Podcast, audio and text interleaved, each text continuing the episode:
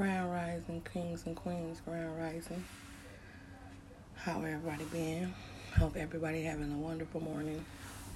I'm drinking my coffee, getting my day started. I haven't been here in so long.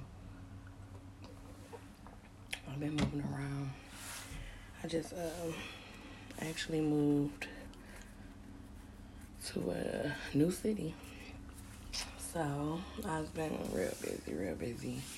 But I have definitely been writing. I've definitely been um, thinking about some things to come on here and having some people come on here to talk about some topics I have. You know, um, I just basically came to tell all my listeners that if I do have any listeners right now, you know that I definitely will be uploading more content. I definitely will be uploading. They have the video app now, so a lot of my podcasts will have videos with them. So please tap in, stay tuned. I definitely will be coming with some real, real, real, real heavy, heavy news for the world, for my city, which is Detroit. But I don't live there anymore.